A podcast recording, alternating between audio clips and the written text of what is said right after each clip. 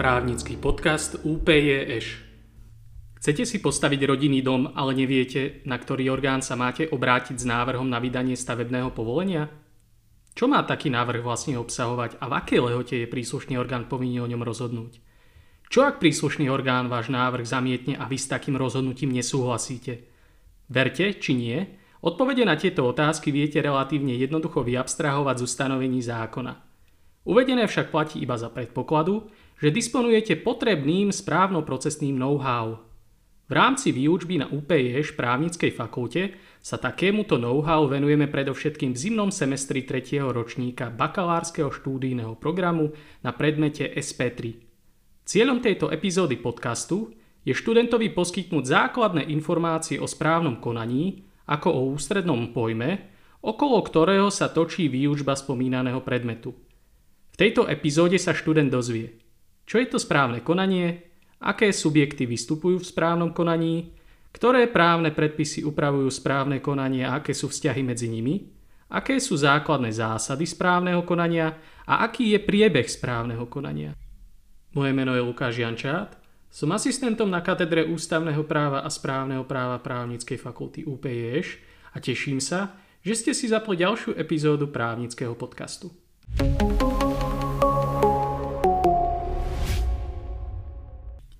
Priestupkové, stavebné, vyvlastňovacie či vodoprávne. To je len zlomok prívlastkov, ktorými zákonný text, aplikačná prax alebo právna teória označuje to, ktoré konkrétne správne konanie. Čo sa ale rozumie správnym konaním vo všeobecnosti? Teda, čo je pre každý jeden typ správneho konania charakteristické? Vo všeobecnosti možno správne konanie vymedziť ako postup správnych orgánov, účastníkov konania a iných osôb zúčastnených na konaní pri vydávaní, preskúmavaní a nútenom výkone individuálnych správnych aktov, ktorý je upravený procesnými administratívno-právnymi normami a ktorého predmetom je rozhodovanie o právach, právom chránených záujmoch a povinnostiach fyzických osôb a právnických osôb v oblasti verejnej správy. Z uvedenej dlhočíznej definície tak môžeme vyabstrahovať nasledujúce charakteristické znaky. Poprvé, správne konanie je normami správneho práva procesného upravený postup. To znamená, že každý jeden subjekt správneho konania môže, respektíve musí konať len takým spôsobom, aký upravujú právne normy. Z článku 2 odseku 2 Ústavy Slovenskej republiky pritom vyplýva, že každý jeden štátny orgán, nevynímajúc teda správne orgány, môže konať len v rozsahu a spôsobom, ktorý ustanoví zákon. Preto každé jedno správne konanie je upravené vo forme zákona. Ak by správne konanie nebolo upravené v takejto forme, respektíve by správny orgán v dánom správnom konaní nepostupoval podľa pravidiel stanovených zákonom, išlo by o porušenie základného práva jednotlivca na spravodlivý proces. Po druhé, pre správne konanie je charakteristické, že v ňom vystupujú subjekty správneho konania – Žiadne správne konanie pritom nemôže existovať bez dvoch kategórií subjektov. Ide o správny orgán a účastníkov konania. Správny orgán je taký subjekt, ktorý je zo svojej mocenskej pozície oprávnený v správnom konaní autoritatívne rozhodnúť o právach, právom chránených záujmoch a povinnostiach fyzických osôb a právnických osôb. Vo všeobecnosti správnym orgánom môže byť štátny orgán, orgán územnej samozprávy, orgán záujmovej samozprávy, ale aj fyzická osoba alebo právnická osoba, ktorej zákon zveril rozhodovanie o právach, právom chránených záujmoch alebo povinnostiach fyzických osôb a právnických osôb v oblasti verejnej správy.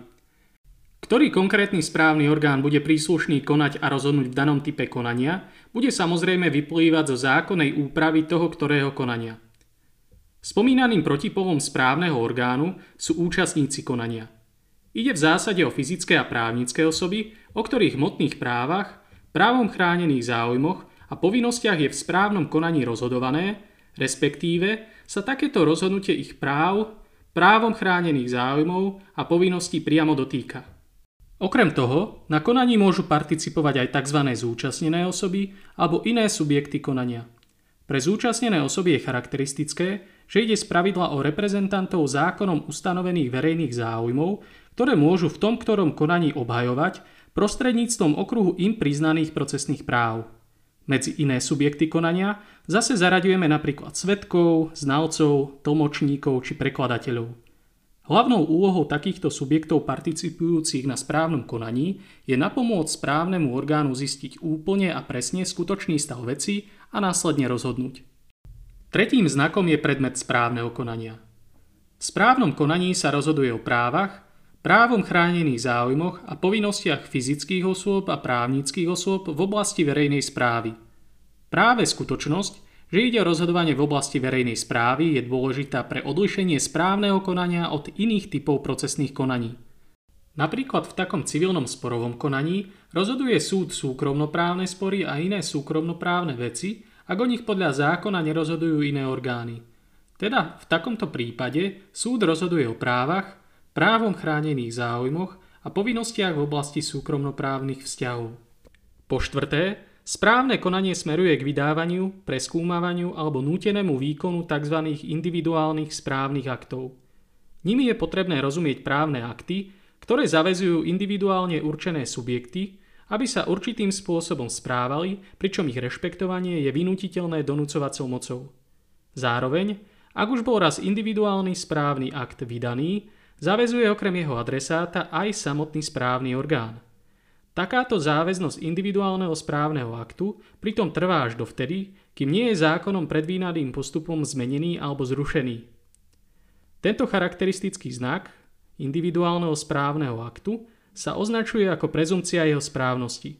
Napokon, pre individuálny správny akt platí, že ich vydanie a obsah je nezávislý na vôli adresáta aktu, a to bez ohľadu na to, či bolo konanie iniciované zo strany jeho účastníka alebo z úradnej povinnosti správneho orgánu.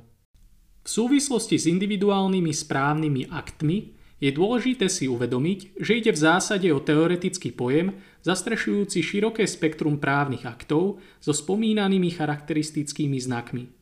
Zákony, upravujúce jednotlivé typy správnych konaní, totiž takéto akty označujú najrôznejšími pomenovaniami ako napríklad rozhodnutie, povolenie, súhlas, výmer alebo koncesia.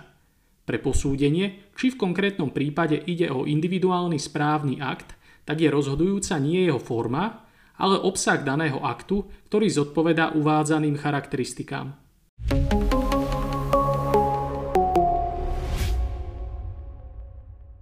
Základným právnym predpisom upravujúcim správne konanie je zákon o správnom konaní, označovaný tiež ako správny poriadok.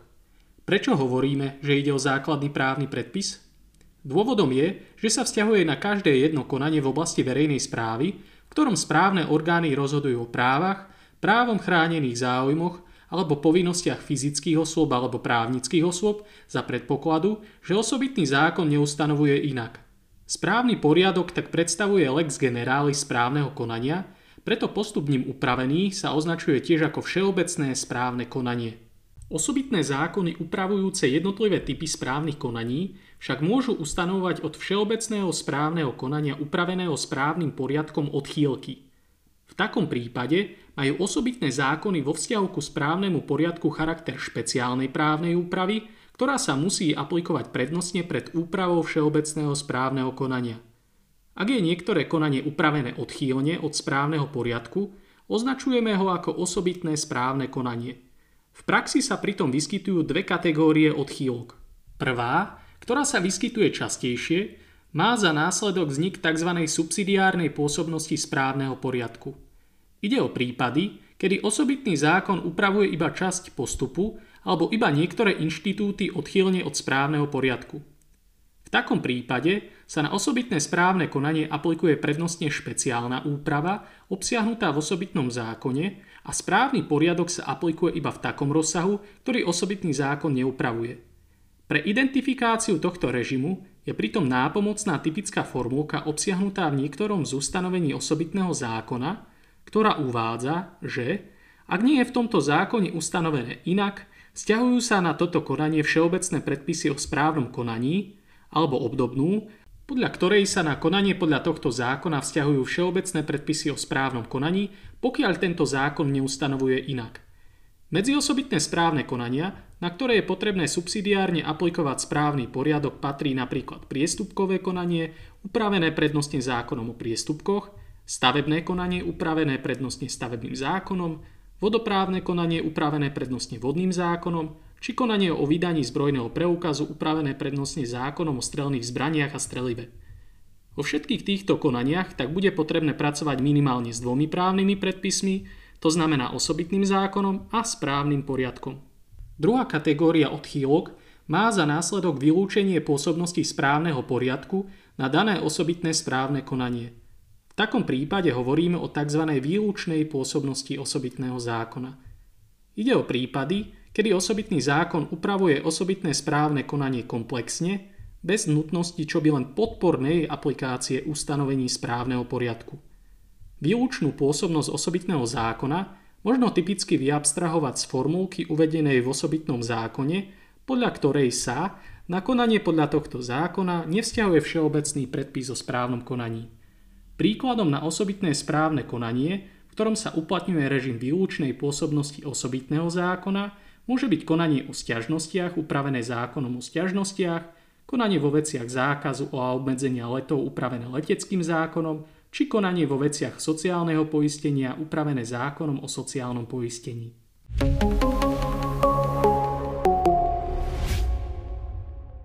Ak hovoríme o základných myšlienkach či ideách, na ktorých je budovaná tak právna úprava všeobecného správneho konania ako aj osobitných správnych konaní, hovoríme o tzv. zásadách správneho konania.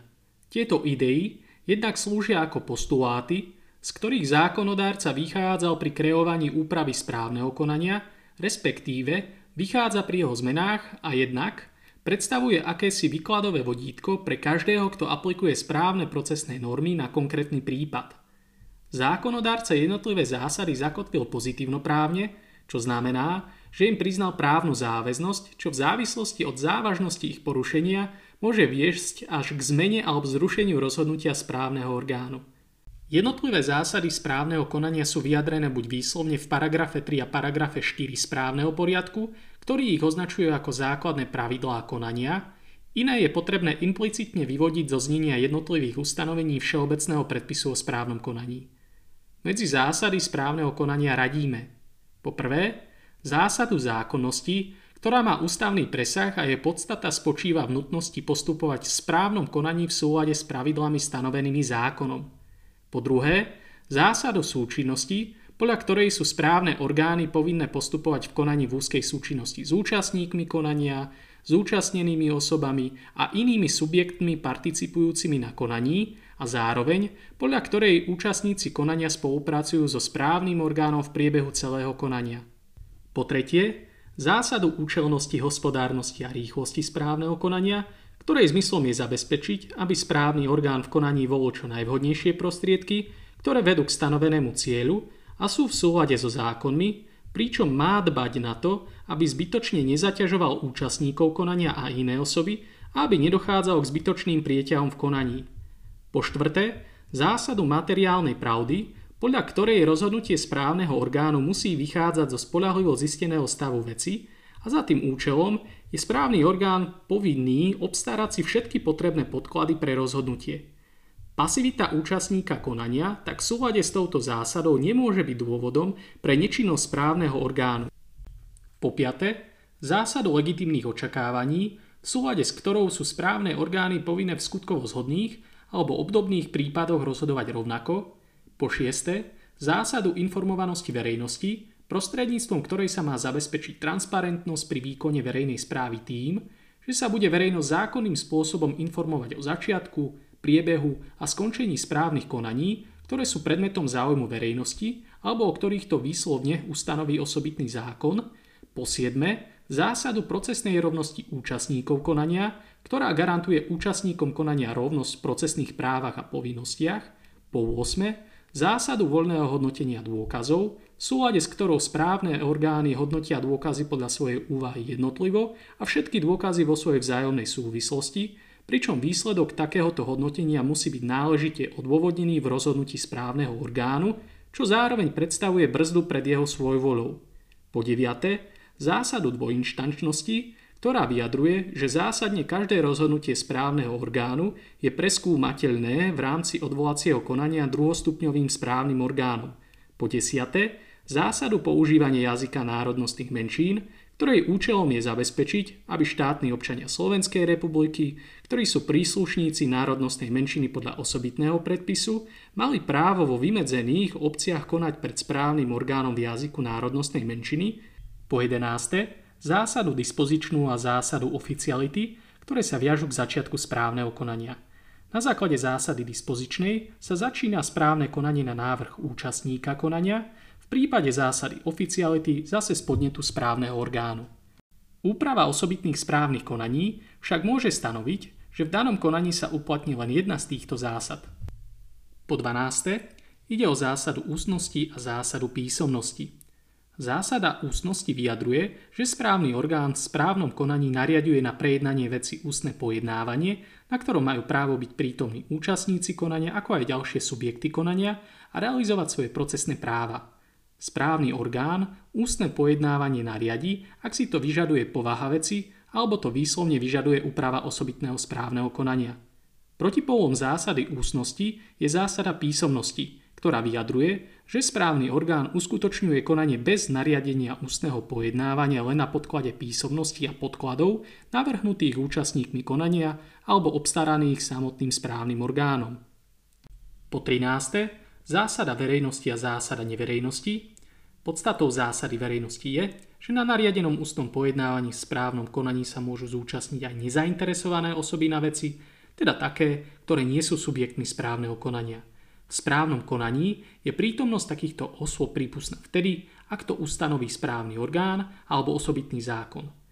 Inak sa v správnom konaní uplatní zásada neverejnosti, ktorá prítomnosť osôb, ktoré nie sú subjektom správneho konania na ústnom pojednávaní nepripúšťa.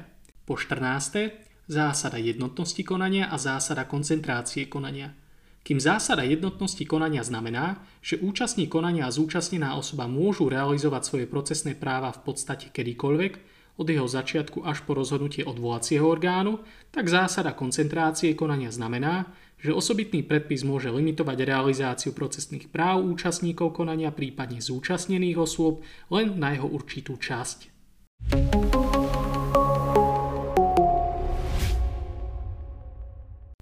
Hoci sa správne konanie považuje za jednotný celok, pomyselne ho možno rozdeliť na tri štádia v závislosti od toho, čo je ich účelom.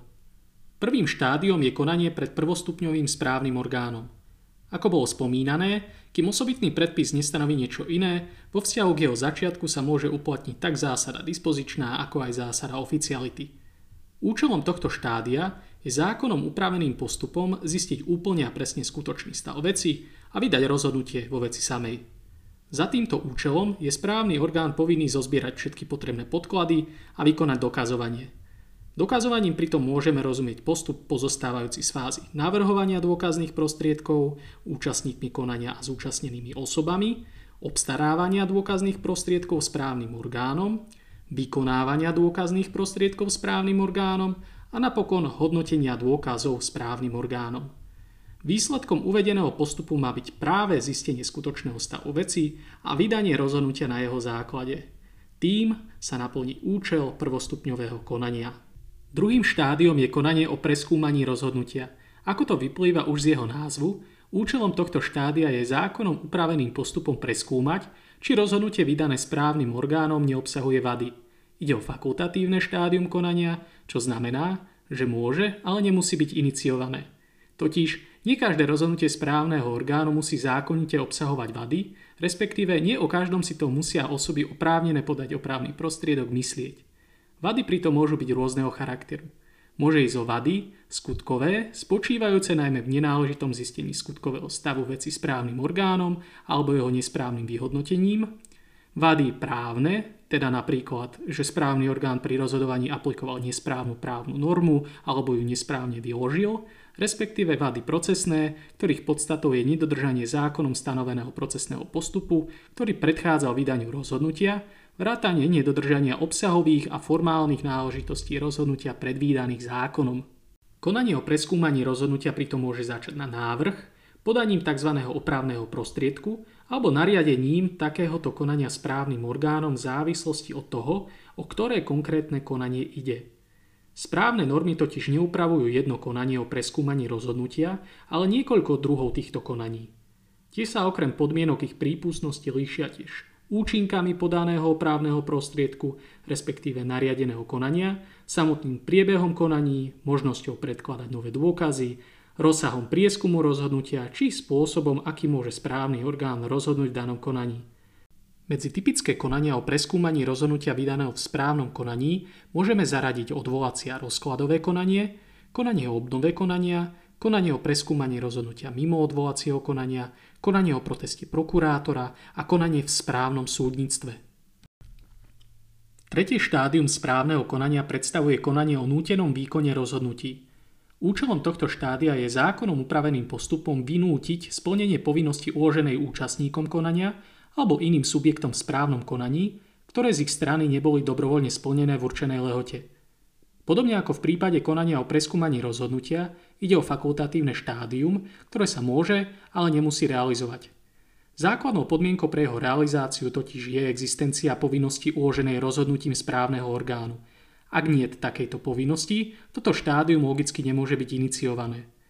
Taktiež vynútenie povinnosti uloženej správnym orgánom je možné uskutočniť prostredníctvom civilnej exekúcie súdnym exekútorom postupom podľa exekučného poriadku. Hovoriac ale o správnej exekúcii, ide o štádium núteného výkonu rozhodnutia, ktoré môže začať tak na návrh účastníka konania, ako aj na podnet príslušného správneho orgánu. Takéto konanie možno uskutočniť, len ak sú splnené podmienky stanovené zákonom, najmä správnym poriadkom a musí prebiehať v súlade s ním, čo napríklad znamená, že správny orgán môže pre vykonanie rozhodnutia vydaného v správnom konaní zvoliť iba niektorý zo spôsobov stanovených v správnom poriadku, pričom musí svoju voľbu vždy uskutočniť tak, aby bol daný prostriedok primeraný vzhľadom k potrebe dosiahnuť cieľ výkonu rozhodnutia. Medzi zákonné spôsoby pritom v prípade povinnosti znejúcich na peňažné plnenie patria zrážky z omzdy, prikázanie pohľadávky, predaj hnutelných vecí a predaj nehnuteľných vecí a v prípade povinnosti znejúcich na nepeňažné plnenie ide o náhradný výkon, postupne ukladanie pokút a priame vynútenie povinnosti.